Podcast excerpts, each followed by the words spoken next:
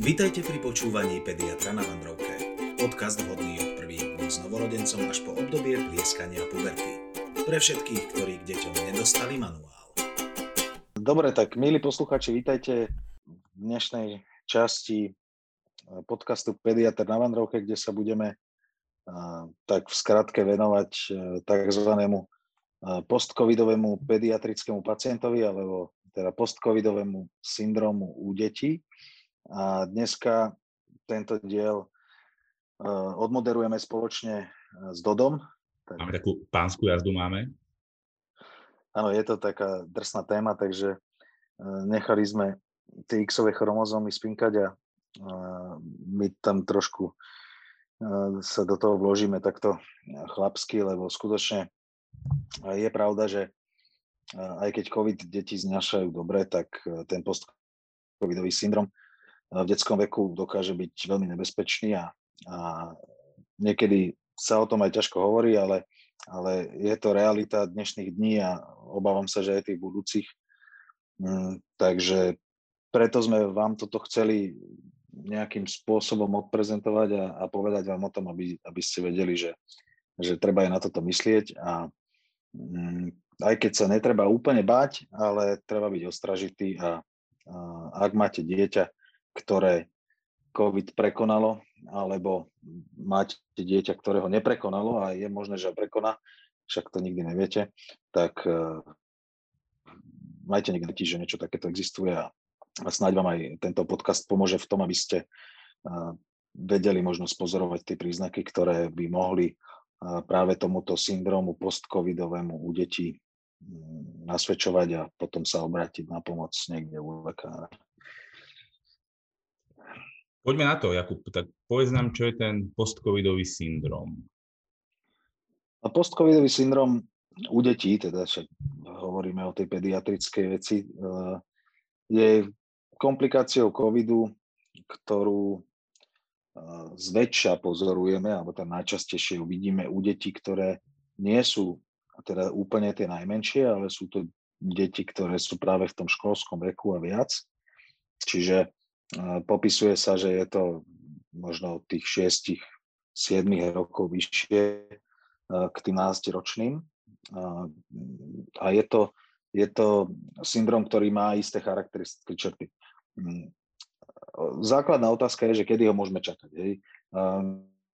Nie je to priamo spojené s tým covidom tak, že dieťa ktoré má COVID, alebo niekde v domácnosti máte COVID, dieťa má soplik teplotu, ako sme sa bavili o tom covidovom dieťati, naposledy, takže by Robdo nejako plynule prešlo do toho covidového syndromu alebo post-covidového syndromu, ale existuje tam nejaký časový posun, ktorý mm, je stanovený tak, že najčastejšie sa ten post-covidový syndrom objavuje 4 až 6 týždňov po tom, ako to dieťa ten COVID prekoná.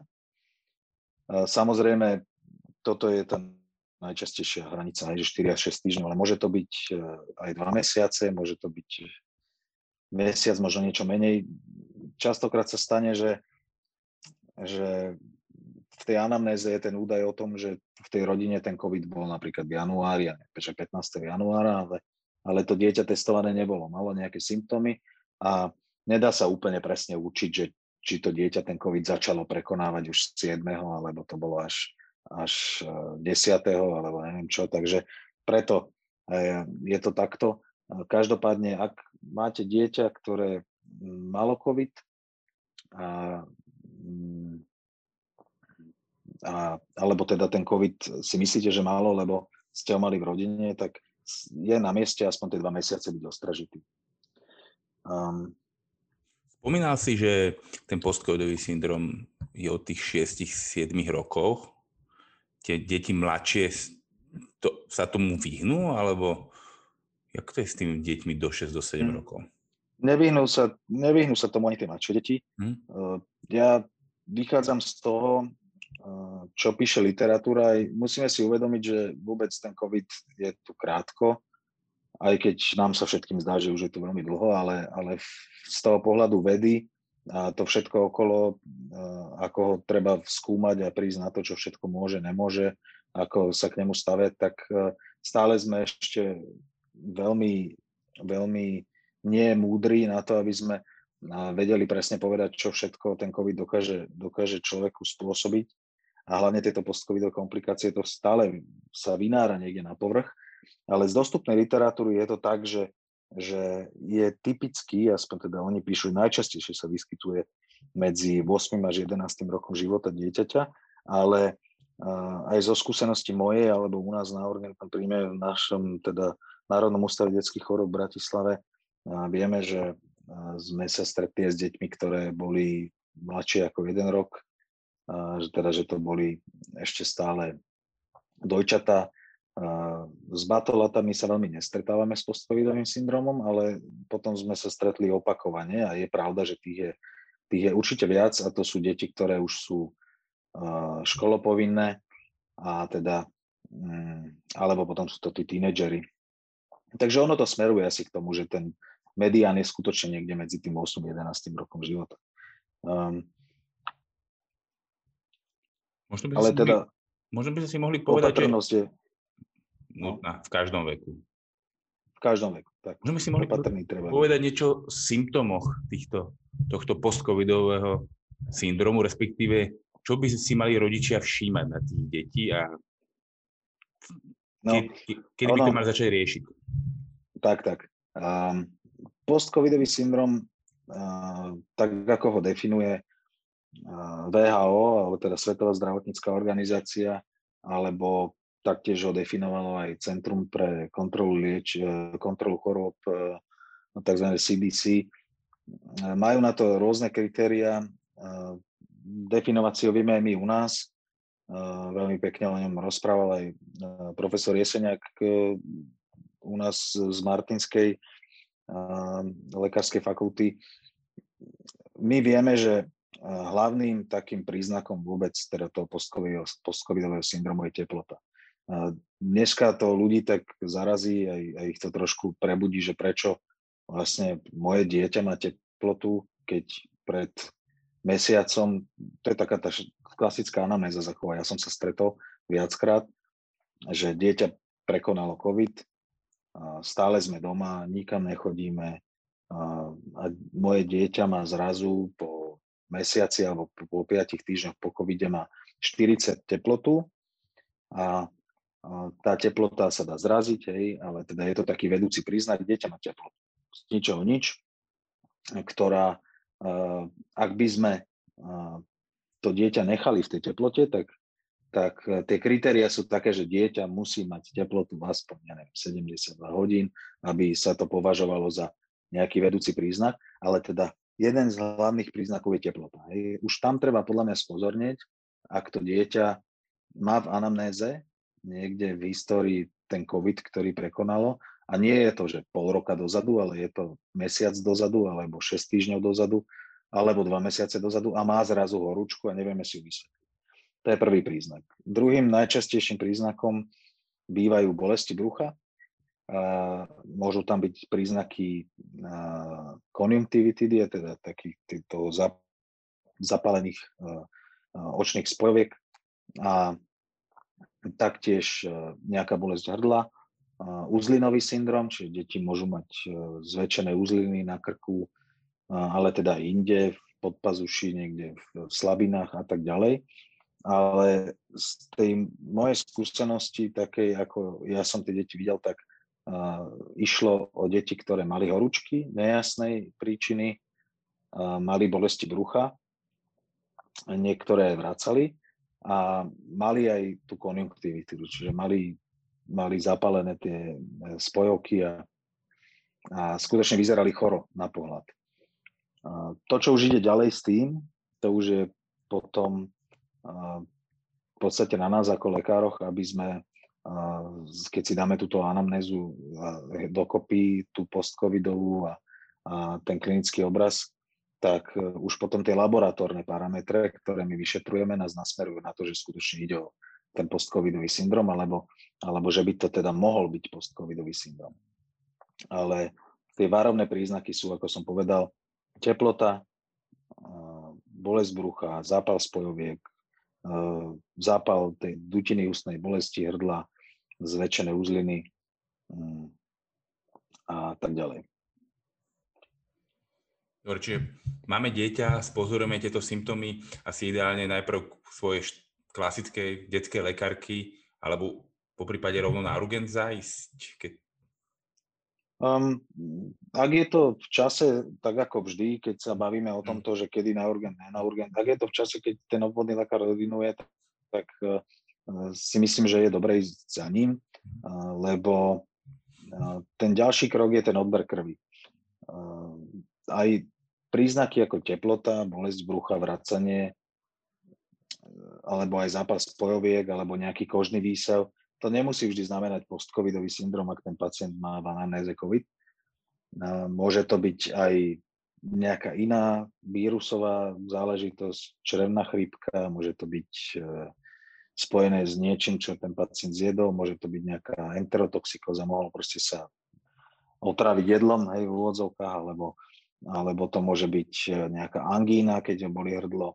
Takže ten lekár by ho mal vidieť, ale v v podstate ide o to, že my vieme, že pri tom post-covidovom syndrome sú isté laboratórne parametre, ktoré my skúmame a vieme, že ak sú tieto zmenené, tak uh, nás to smeruje k tomu, že to možno bude ten post-covidový syndrom, lebo existujú na to tie indikačné kritéria, ale toto už by som akože veľmi túto nerozoberal, uh, lebo to už je potom na nás, že čo skúmame a ako, ale každopádne obvodný lekár to vie odlíšiť, má na to prostriedky a dokáže povedať, že či to ten postcovidový syndrom je alebo nie je na základe guidelinov, ktoré existujú, aj toho, že on sám vie tomu dieťaťu zobrať aj nejaké laboratórne vyšetrenia. Vie mu minimálne spraviť CRP ako taký ten základný zápalový marker, ktorý býva pri postcovidovom syndrome zvýšený a ak by to CRP som videl zvýšené niekde na obvode pri týchto klinických príznakoch a s anamnézou covidu, tak e, by som bol pozorný a takéto dieťa by som smeroval do nemocnice, lebo samozrejme sú niektoré odbery, ktoré obvodný lekár urobiť nevie a ktoré vieme spraviť len v nemocnici. Symptómy, čo si vymenoval, sú v podstate také klasické, klasické príznaky alebo choroby skoro pre každé dieťa, nad 6-7 rokov, len možno treba trošku spozorniť, keď to dieťa prekoná ten COVID, alebo aspoň je predpoklad, že ho prekonalo. Tak potom, ak si hovoril, idú ďalšie vyšetrenia. Čo v prípade, že sa diagnostikuje, že je tam ten post-covidový syndrom pravidelne? Čo no. následuje no, potom v prípade liečba a ďalšie veci, že čo sa... V prípade, že sa ten syndrom diagnostikuje, tak e, respektíve je na ne podozrenie, a to nie je jednoduché diagnostikovať ešte, nie? Takto áno. Treba povedať, že, že nie je to ako s covidom ako takým, mm. že, že pacient má príznaky, zoberieme ster z nosohltana, vyšetríme PCR, vyjde pozitívny výsledok a povieme, že dieťa má COVID. A, v tomto to není uh, takto jednoznačné.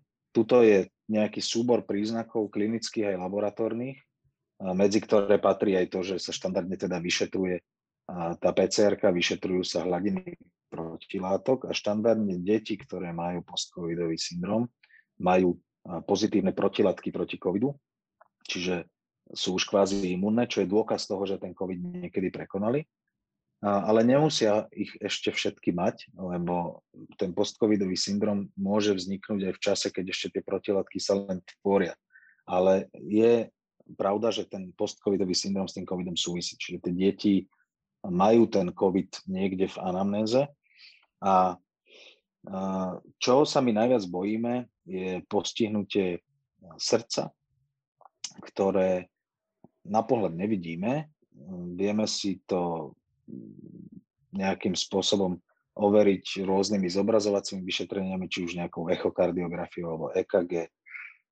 Vieme laboratórne vyšetrovať e, enzymy kardiálne ktoré svedčia pre postihnutie toho srdcového svalu, ktoré býva veľmi časté práve pri tom postcovidovom syndrome. A, a aj toto, nie len toto, ale aj toto dokáže skutočne v niektorých prípadoch navodiť aj smrť u toho dieťaťa, nielen u dieťaťa, však ten postcovidový syndrom aj u tých dospelých môže robiť aj kardiálne poškodenie alebo poškodenie toho srdcového svalu. Nie je to, nie je to uh, nič úplne neobvyklé. A stretávame sa s tým teraz, ja som čítal aj nejaké dáta o tom, že skutočne ten to postcovidový syndrom teraz dosť robí problémy napríklad v Brazílii, kde, kde už zaznamenali 1300 úmrtí od, od uh, začiatku tejto covidovej éry uh, v detskom veku, čo my na Slovensku zatiaľ sme na tomto dobre a tých umrtí veľa nie je.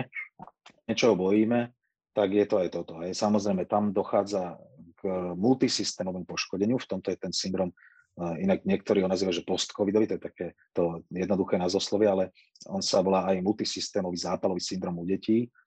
Multisystémový preto, lebo postihuje rôzne systémy. Hej. Keď bavíme sa, že dobre, máme tu teplotu, máme tu nejaký uzlinový syndrom, čiže je tam ten lymfatický systém, máme uh, nejaké respiračné príznaky alebo teraz tie dýchacie sústavy, čiže uh, je tam zápal nejakého nosu, môžu mať tie deti nádchu, môže boleť hrdlo, majú zapálené spojivky, čiže máme tam zapálené oči, môže boleť klby na celom tele, čiže máme postihnuté klby, ale to, čo nevidíme, tak môžu mať postihnuté práve to srdce, môžu mať postihnuté plúca, a môžu mať postihnutú krv ako takú, čiže dochádza tam aj k zmene, poruchám zrážania krvi, čo my v tých laboratórnych vyšetreniach vidíme, keď ich spravíme. Takže keď sa vrátim k tomu, dieťa, ktoré má teplotu, nejasnej príčiny, má nejaký iný symptom s tým spojený, či už bolesť brucha, vracanie, hnačka, bolesť hrdla, zápal spojoviek, kožný výsev a tak ďalej, a nevieme si to vysvetliť a má v anamnéze COVID, ktorý prekonalo pred mesiacom, pred dvoma, tak určite potrebuje navštíviť lekára a potrebuje mať laboratórne vyšetrenia urobené a na základe tých vieme tento postcovidový syndrom diagnostikovať a vieme ho liečiť. Čím skôr začneme liečiť, tým lepšie. Vieme ho liečiť e, e, podaním intravenóznych imunoglobulinov a iných vecí, ale tak toto je ten základný liek, ktorý používame a ak tento liek tie deti dostanú dostatočne čas, tak v podstate z nemocnice odchádzajú bez následkov. Avšak e, skutočne je dôležité, tak ako si vždy hovoríme o tom, že keď má dieťa teplotu a nevieme prečo, ale má teplotu a má sa inak celkom dobre, tak stačí vydržať 3 dní a ak tá teplota po troch dňoch neprejde, tak ísť k lekárovi a riešiť to, tak tu by som, tu by som akože sám seba prefackal, keď som toto hovoril niekde v epizóde o teplote, ktorá bola dávno. A chcel by som povedať, že v tomto prípade to neplatí. Ak máte dieťa, ktoré prekonalo COVID a dostane v priebehu dvoch mesiacov po tom covide teplotu a neviete si vysvetliť prečo, tak určite nečakajte 3 dni, či tá teplota prejde, ale odporúčam skôr neutekať hneď, ale možno počkať aspoň tých 12 hodín, 24 hodín, ako sa to vyvíja, že čo sa z toho vyvinie. A nebude teraz, že či tá teplota neprejde, či to není nejaká jednorazová záležitosť. Bavíme sa teda o horúčke, ktorá je ale viac ako 38, častokrát až do 40, ale v tomto prípade by som, by som nebol vytr, vytrvalý v tom, že čakám doma a dávam dieťaťu lieky proti teplote a uvidím, čo z toho bude. V tomto prípade, ak mám dieťa s COVID anamnézou pozitívnou, tak a má teplotu, tak by som toho lekára navštívil. Určite. Jaký, jaký, jaký máte vyskúsenosti na urgente? Koľko ste mali takýchto pacientov s týmto post-covidovým syndromom? Neviem ti povedať presné číslo, koľko ich bolo, ale, ale ja sám som ich mal asi 5. A keď, keď to zoberiem globále, že dajme tomu, že vieme, či koľko to môže byť. No vieme asi necelý rok o tom, že nejaký postcovidový syndrom u detí existuje. Zo začiatku to boli také, že, že existuje tam nejaké že kožné prejavy, ktoré môžu súvisieť s covidom. Ale reálne tým postcovidovým syndromom sa zaoberáme možno od jesene tak tých detí, tých detí sme mali možno 20, ale viac, viac ich asi nebolo. Ale to práve vďaka tomu, že, že je tu tá izolácia a že tie deti nechodili do tých kolektívov, že ľudia si dávali pozor, chránia sa navzájom a, a tak ďalej a tak ďalej. Len teraz dochádzame do toho obdobia, kedy sa otvárajú školy, otvárajú sa škôlky, mm, deti aj tých rodičov, ktorí chceli nechať doma, tak teraz, najmä tomu, už budú musieť chodiť do školy, lebo doteraz to bolo, že niektoré tie školské a predškolské zariadenia boli otvorené na takej dobrovoľnej báze alebo na tých dohodách jedno s druhým. Teraz už tá školská bude povinná a ja neverím tomu, že, že tie deti si to medzi sebou neroznesú. Aj akokoľvek uh, uh, tam bude niekto chcieť dbať o to, aby oni tie rúška mali na tvári, tak oni aj keď ich na tvári mať budú, tak častokrát im budú padať, alebo spolu obedujú, obedujú spolu v jedálni, rozprávajú sa, sú spolu v družine, hrajú spolu futbal. Jednoducho tie decka čaká táto pandémia ešte, si myslím, že na nich príde a, a práve preto treba o tomto hovoriť a treba byť ostražitý.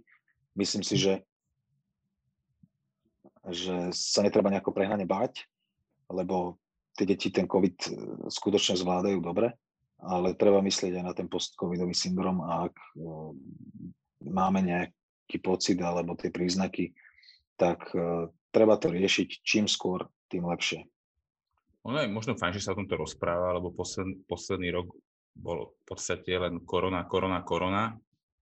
A teraz sa začína trošku aj riešiť, že čo ďalej aké to môže mať následky a čo s tým, čo sledovať, aby no. ľudia vedeli, ak sa majú správať a čo robiť, že, že keď človek sa necíti po korone dobre, tak neznamená, že je simulant alebo že je hypochonder, ale že reálne tam môžu byť nejaké následky, či už u dospelých alebo u deťoch. Presne tak. A tie následky môžu byť aj pol roka po. U tých dospelých to vieme, že, že tie sú rôzne, nešpecifické, môžu postihovať podstate každý systém v tom tele, taktiež je to multisystémový problém. Ja do tohto veľmi sa montovať nejdem, lebo priznám sa, že dospelým sa moc tej medicíne nevenujem, ale viem o tom, čítam o tom, ale čo sa detí týka, tak doteraz tie deti boli niekde na vedlejšej koleji celý čas v tom, že deti nie sú riziková skupina, deti necháme doma, deti sú v podstate len hrozba pre starých rodičov, lebo ich dokážu nakaziť a nechťať usmrtiť, ale dostávame sa teraz do tej fázy, kedy sa to práve prehúpne v tom, že už práve tí starí budú očkovaní, už budú očkovaní aj tí rodičia mnohí a tie deti sú tie, ktoré ostanú nechránené a budú ich ohrozovať práve tí ľudia, čo musím kriticky povedať, že môžu byť aj práve tí učiteľia, ktorí mnohí sa očkovať nedali, a, a teda nič proti ním, hej, rovnako ako proti hocikomu, kto sa môže dať, nedá sa. To je môj osobný názor, ale uh, tie decka ostanú ohrozené práve preto, lebo pre nich tá vakcína zatiaľ nie je. Lebo mnohé by očkované boli, keby tá vakcína pre nich bola a dúfam, že čo skoro bude, lebo, lebo ako sa zdá, tak uh, tie klinické skúšky prebehli a je otázkou času, kedy deti budeme očkovať proti covidu a ja budem rád, keď eh, aj tie naše očkované budú a nebudeme sa musieť báť nejakého postcovidového syndromu alebo covidu ako takého. Takže čaká nás v tomto pediatrov taká podľa mňa horšia doba, lebo budeme musieť na toto myslieť viacej, aj sa s tým budeme viacej stretávať, ale mm, myslím, že keď, keď o tom každý z nás bude vedieť a tým rodičom to, tých rodičov o tom oboznámime, tak, tak to nejako spoločne zvládneme a, a aj bez újmy teda, aby, aby aj tie deti, ktoré ten postcovidový syndrom mať budú, aby sa z toho dostali tak, ako tie, ktoré ja sám som zažil aj, aj ošetroval u nás na urgente. Je, je fajn po prekonaní toho koronavírusu, pokiaľ rodičia sledujú tie deti, že aby to rodičia nepodceňovali, ale zase na druhú stranu nerobili z toho paniku, ale dobre odsledovať si následujúcich pár týždňov, možno mesiac, dva po prekonaní tej korony niektoré z týchto príznakov a v prípade nejakých tých príznakov to potom ísť riešiť, ne, nepodceňovať to, nechávať to len tak ďalej.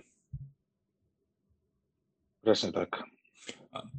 Toto všetko zhrňam Lenke, ktorá sa dneska s nami k nám nechcela pripojiť, aby nevedela o týchto postcovidových symptómoch, symptómoch, ale myslím si, že to bolo docela fit nič hrozostrašné, len treba dať na to pozor a trošku sa tomu venovať. Tak, nebojte sa to počúvať. Mm, treba o tom vedieť a treba o tom hovoriť a myslím si, že aj Lenka si to vypočuje minimálne, keď to bude strihať a, a, a zistí, že není sa čo bať. Veď e, v podstate vieme sa na to pripraviť a vieme to liečiť, len o tom treba vedieť a hovoriť. To je asi základ. Dobre, dneska tu s vami boli doktor X alias Jakub. Ahojte. A Jozef Dody. Čauko, kakauko. Čauko. Jo. Počkaj, teraz, aby som to nevymazal. Počkaj, dá, zastavím to? Alebo stopku mám dať, neviem.